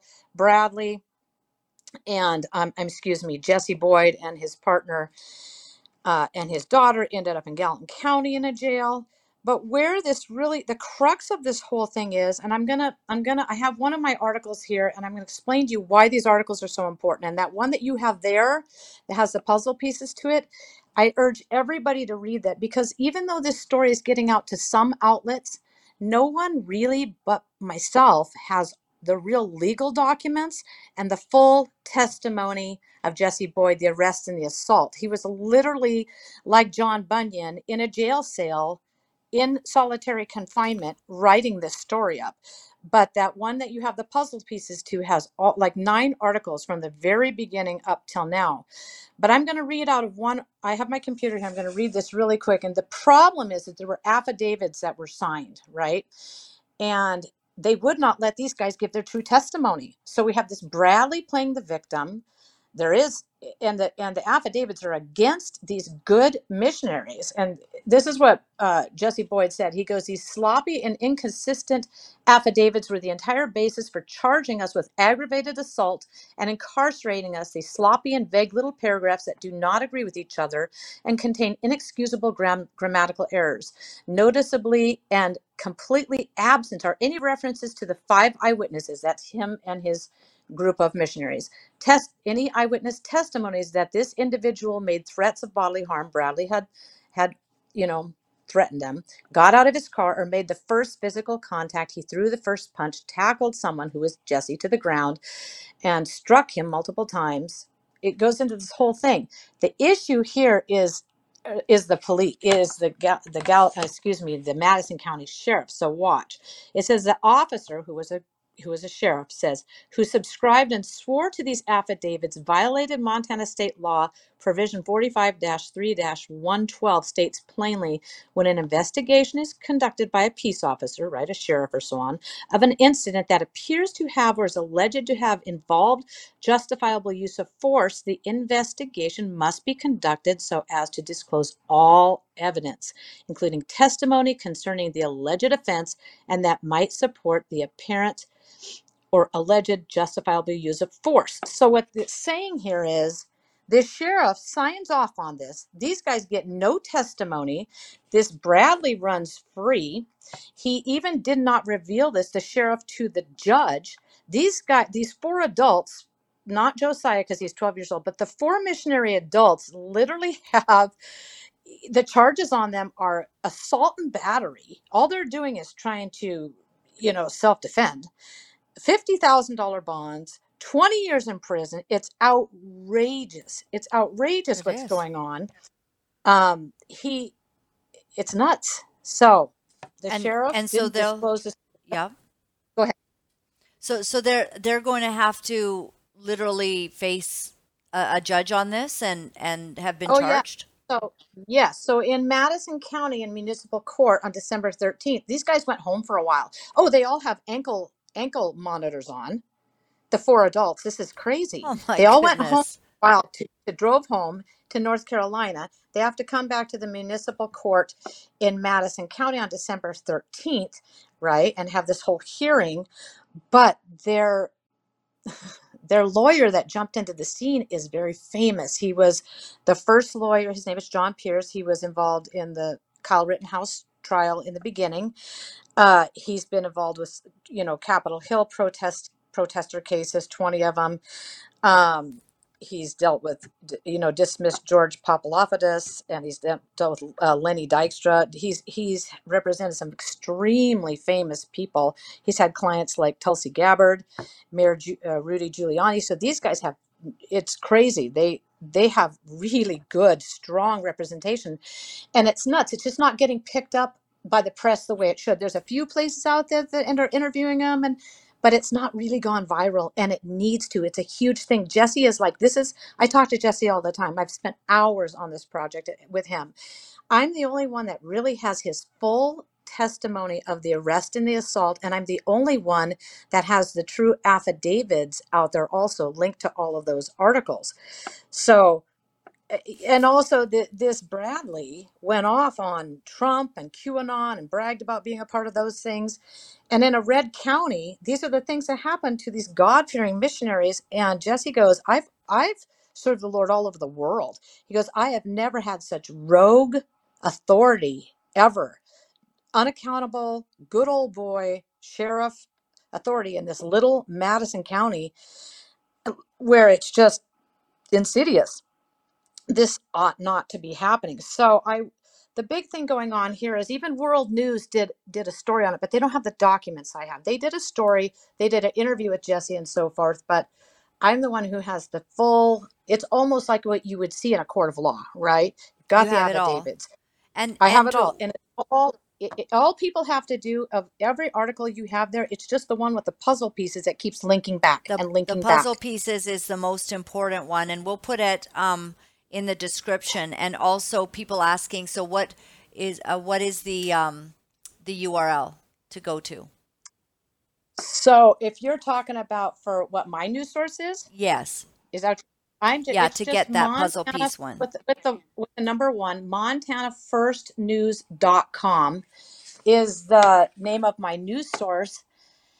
And God just brought this to me because it ended up being on Facebook when they were in jail. And a, a guy that I know, a good man named John Lamb, was their kind of advocate who lives in that area.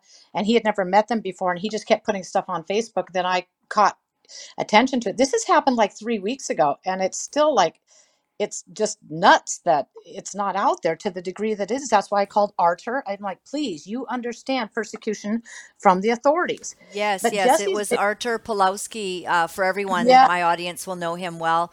But he basically said, Laurelyn, you got to follow up on this. Uh, what's going on? Because uh, it doesn't make sense. So when things don't make sense, you know, Brenda, right. then you start looking for what is really behind this. What's going on?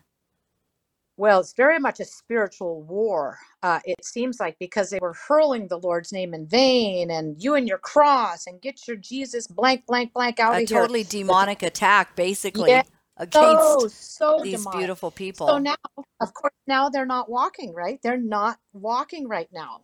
They're stationed at home. They have ankle monitors on. They're trying to deal with this whole mess. And in every single article there, I have linked back to a way that people can support them because this is like, I mean, it was 5000 bucks a crack just to get each of them out of there on bond to begin with. Now they have to travel from North Carolina all the way back out here for this hearing it's just expense after expense uh, you know ankle monitors crazy stuff. But what they did to the 12 year old son can you imagine? Just Oh, having guns that's and tasers uh, heartbreaking. they handcuffed that young boy behind his back and another sheriff drove him down the road right down there to go talk uh, so the sh- one of those sheriffs could go talk to this brad terrell at his business there and they left the kid in the back seat with his handcuffs on. I mean just crazy stuff going on. So um we have a high powered lawyer coming into the scene. We have these persecuted missionaries. But the thing with Jesse Boyd that he keeps putting out on social media is he's still in disbelief. He goes, I've been all over the world, and this is like something in a banana republic, a third world country. This should not be happening in the United States, and it shouldn't. Um, and I'm going to keep up with it all the way along, and I'm keep putting up article after article. And it's interesting that God chose me, this little news source in Montana, but Uh, He knows that I won't. I'm not altering anything. I'm, you know, I'm cleaning up a little grammar here and there, commas, periods, whatever, but I'm keeping what Jesse wants in there. And um, they want it all exposed nationwide, worldwide, because it's crazy. And so, like I said, in every article I've done on them, there's a way to link back and help these missionaries. They're Okay. godly, they're wonderful. Even the prosecutor was like, These are a bunch of homeless vagabonds. No, they have a nice home. They I mean they live back east. And if anybody wants to donate to me, I don't thwart anybody from reading. I don't have people don't have to subscribe to read. They can read freely. I have a donor box that people can give from the heart or send a check because I've literally worked eight and nine and ten hours a day on this for a week easily. There's Yeah. just so much to it, so much. But we Good for wanted you. the real documents out there. We did. So it's Yeah. it's pretty incredible. and We're gonna I'm gonna keep up with it. And there's gonna be more coming out for sure. Good for you, Brenda. big. I and I, I'd like to hear. Please uh, send us updates, and people will want to hear.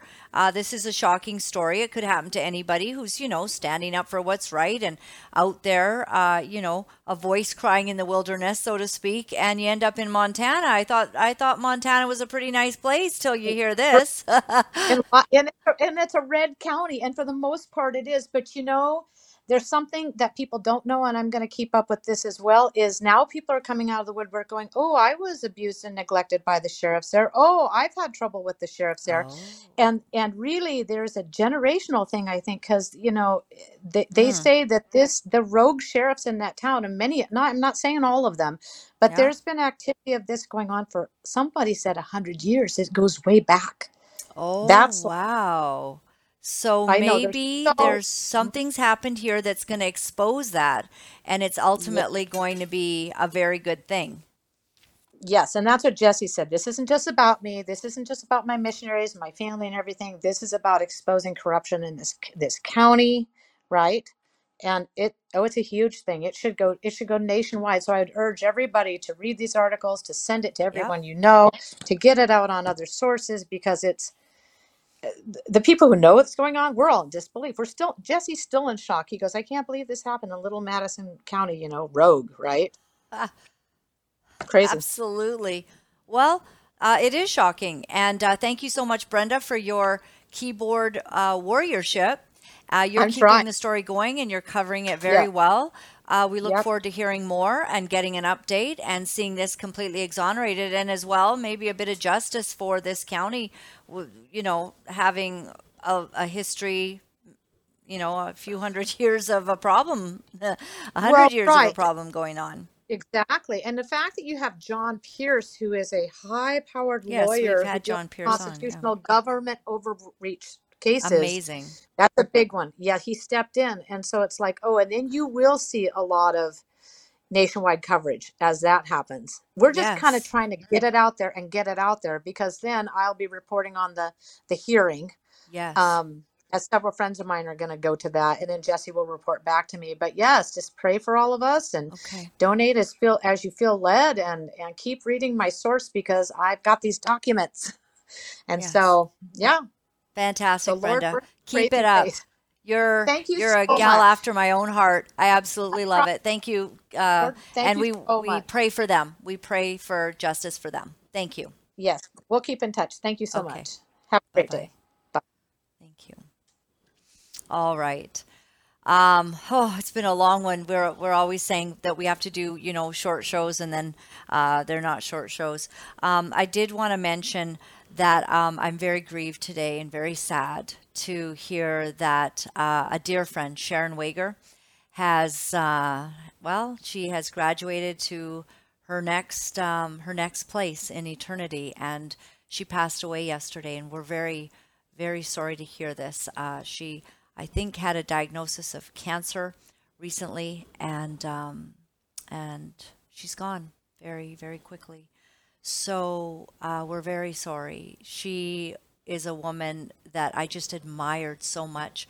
Her and her husband, well, her husband was my principal in school, so you can imagine. He certainly knows I'm a handful.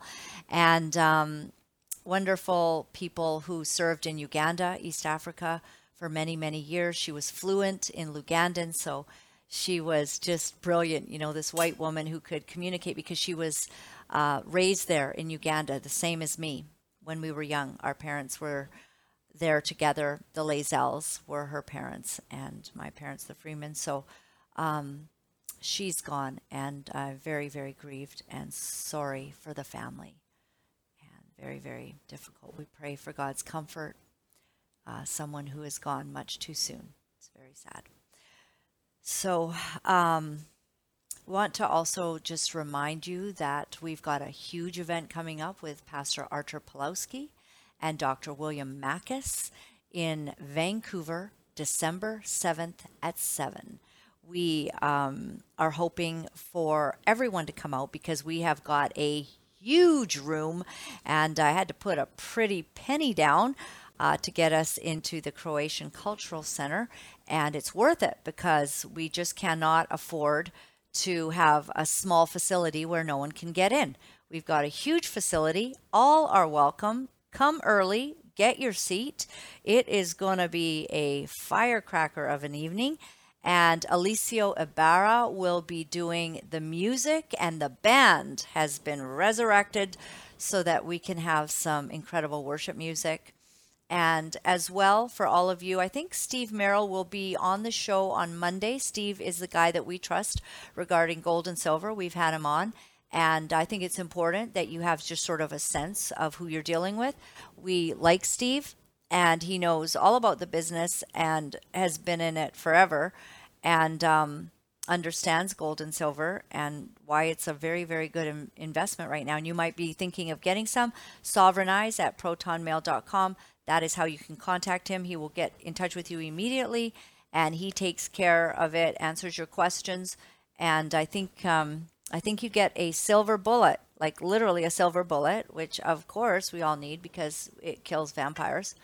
And um, and you get that if you place I don't know an order over five thousand dollars. I don't know. Hopefully, Steve, you're still giving people that deal. It's just that it was a cool deal and he actually said he was like losing all his silver bullets. So that's really good. uh, I want to leave you. Um, have we covered everything, JT? I feel like I'm. I just want to make sure. All right. Okay. Thank you very much. Um, let me leave you with something special. Hmm. Amen. Oh, that's a lot of information. I get a bit sad when I think about what we're facing, but I get really comforted when I think about the Lord and what He has for us. Um, I was up in the night, had my Bible Gateway on, and uh, was going through a few scriptures. I don't I don't know if you're doing that right now, but I do encourage all of you that if you want to keep yourself topped up and feeling that you've got a lot of gas in your motor for keeping strong in the faith during these times, um, that it's it's just good to be in the Word, and it's a really simple thing to put on your Bible Gateway app.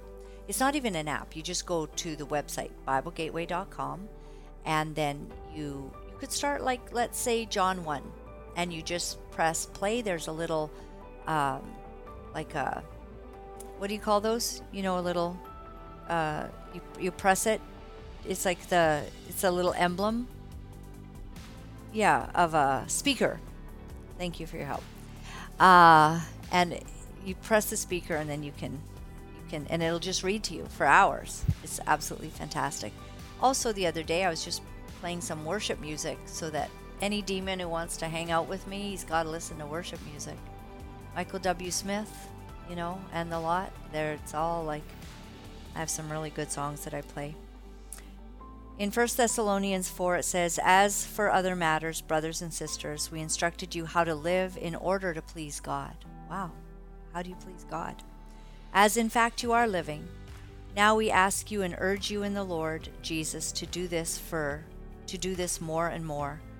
For you know what instructions we gave you by authority of the Lord Jesus. It is God's will that you should be sanctified, that you should avoid sexual immorality, that each of you should learn to control your own body in a way that is holy and honorable, not in passionate lust like the pagans do not know God. Aren't we seeing that these days? You know, the dark side of the pedophiles is coming out. The pagans, those who have no control over their sexual lusts and their lasciviousness, it's all coming out. And it's making them look like fools. And at the same time, we're in a world where we have to defend our families and our children. Do not live like them. Take control of your own body in a way that is holy and honorable, not in passionate lust like the pagans who do not know God. And that in this matter no one should wrong or take advantage of a brother or sister. The Lord will punish all those who commit such sins, as we told you and warned you before, for God did not call us to be impure, but to live a holy life. And that seems like something almost impossible in this day and age, but you know what? I know it is possible. We can separate ourselves, sanctify ourselves, and that really starts in our mind. Be pure. I'm telling you something. We can't afford to be not walking with God right now. I've loved being here with you. Thank you for being here with me. Have a great weekend. You know, it's not easy to deliver the truth of what our sick world is doing, but for some of us, we feel that we have no choice. Because if we are silent about these abominable things, then we are letting evil go unchecked, and we cannot do that. For those of you wonderful people who are writing me and are sharing your encouragement, I am deeply grateful. Thank you for all the letters that you've been sending. Thank you for the donations and the support. I found out that in order to speak the truth, you have to become very, very strong. If you would go to my website at www.lauralyn.tv, you'll find all of the ways that you can contact me. Remember, my friends, all is well. All is well. Thanks for joining me.